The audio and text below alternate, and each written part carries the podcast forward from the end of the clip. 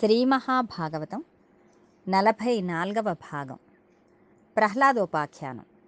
చదువుతున్నది మాధురి కొంపెల్ల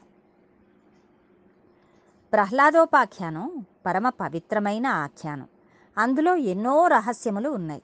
వైకుంఠ ద్వారపాలకులైన జయ విజయులు ఇద్దరు శనక సనందనాథుల పట్ల చేసిన అపచారం వలన శాపవశం చేత భూలోకమునందు అసురయోనిలో జన్మించి రాక్షసులై మూడు జన్మలు ఎత్తిన తర్వాత మరల శ్రీమన్నారాయణుడు వారిని తన ద్వారపాలకుల పదవిలోనికి తీసుకుంటాను అని అభయం ఇచ్చాడు.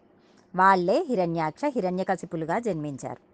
హిరణ్యకశిపుడు అంటే కనబడ్డదల్లా తనదిగా అనుభవించాలని అనుకునే బుద్ధి కలవాడు. ఆయనకు ప్రహ్లాదుడు అనుహ్లాదుడు సంహ్లాదుడు హ్లాదుడు అను నలుగురు కుమారులు కలిగారు. ప్రహ్లాదునికి ఒక కుమార్తె కలిగింది. ఆమె పేరు సింహిక. సింహిక కుమారుడు రాహువు ఆ రాహువే ఇప్పటికీ మనకి పాపగ్రహం కింద సూర్యగ్రహణం చంద్రగ్రహణంలో కనపడుతూ ఉంటాడు. ఆయనే మేరుకి అప్రదక్షిణగా తిరుగుతూ ఉంటాడు. హిరణ్యాక్షుడు మరణించిన సందర్భంలో ఈ ఆఖ్యానమును ప్రారంభం చేస్తున్నారు. ఆయన భార్యలు తల్లిగారైన దితి హిరణ్యాక్షుడు మరణించాడని విలపిస్తున్నారు.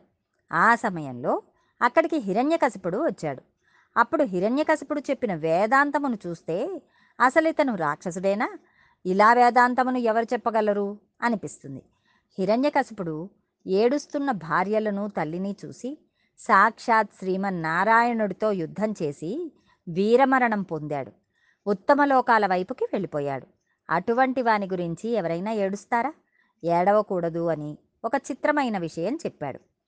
పూర్వకాలంలో సుయజ్ఞుడు చాలా కాలం ప్రజలను పరిపాలన చేసి అనేక మంది భార్యలు ఉండగా హఠాత్తుగా ఒకనాడు మరణించాడు. అతని భార్యలు పుత్రులు అందరూ విలపిస్తున్నారు. ఆ ఏడుస్తున్న వాళ్ళందరినీ చూసి యమధర్మరాజు ఆశ్చర్యపోయాడు. అప్పుడు ఆయన ఒక బ్రాహ్మణ కుమారుని వేషంలో అక్కడికి వచ్చి ఒక మాట చెప్పాడు. ఏమయ్యా మీరందరూ ఇక్కడ ఎందుకు ఏడుస్తున్నారు? నాకు చాలా ఆశ్చర్యంగా ఉంది. చావు తప్పించుకుని దాక్కున్నవాడెవ్వడూ లేడు. కొన్నాళ్ళు బ్రతికిన తర్వాత వెళ్ళిపోవడం అన్నది ఈ ప్రపంచమునకు అలవాటు. ఈ మహాప్రస్థానంలో మనం ఎక్కడి నుంచి వచ్చామో? అక్కడికి వెళ్ళిపోతాం. ఆ వెళ్ళిపోయిన వాడి గురించి ఏడుస్తారెందుకు? అని అడిగాడు యమధర్మరాజు గారు. పూర్వకాలంలో ఒక చెట్టు మీద గూటిలో ఒక మగపక్షి ఒక ఆడపక్షి ఉండేవి. ఒక బోయవాడు అటు వెళ్ళిపోతూ చెట్టు మీద మాట్లాడుకుంటున్న పక్షుల జంటను వాటి వెనకాల ఉన్న పక్షి పిల్లలను చూసి ఉండేలు బద్దపెట్టి రాతితో ఆడపక్షి గుండెల మీద కొట్టాడు. గిరగిరా తిరుగుతూ ఆ పక్షి కింద పడిపోయింది. అది మరల ఎగరకుండా ఆ పడిపోయిన పక్షి రెక్కలు వంచేసి బుట్టలో పడేసుకుని తీసుకుని వెళ్ళిపోవడానికి తయారవుతున్నాడు. ఆ బుట్ట కర్ణాలలోంచి ఆడపక్షి నీరస పడిపోయి సొమ్మసిల్లి రెక్కలు వంగిపోయి భర్త వంక చూస్తోంది. అప్పుడు భర్త అన్నాడు మన ఇద్దరం కలిసి ఇంతకాలం సంసారం చేశాం. నాకేమీ సంసారం తెలియదు. రేపటి నుండి పిల్లలు లేవగానే అమ్మ ఏది అని అడుగుతాయి. నేనేమని సమాధానం చెప్పను? ఈ పిల్లలు ఆహారం కోసమని నోళ్ళు తెరుచుకుని చూస్తూ ఉంటాయి. నీవు లేని సంసారం ఎలా చేయను? అని ఆడపక్షి వంక చూసి ఏడుస్తూ మాట్లాడుతున్నాడు. ఆడపక్షి వంక చూస్తూ మాట్లాడుతూ మైమరిచి ఉన్న మగపక్షిని చూసి బోయవాడు బాణం వదిలి దీన్ని కొట్టాడు. అది చచ్చిపోయింది. తాను ఉండిపోతాను అనుకున్న మగపక్షి చచ్చిపోయింది.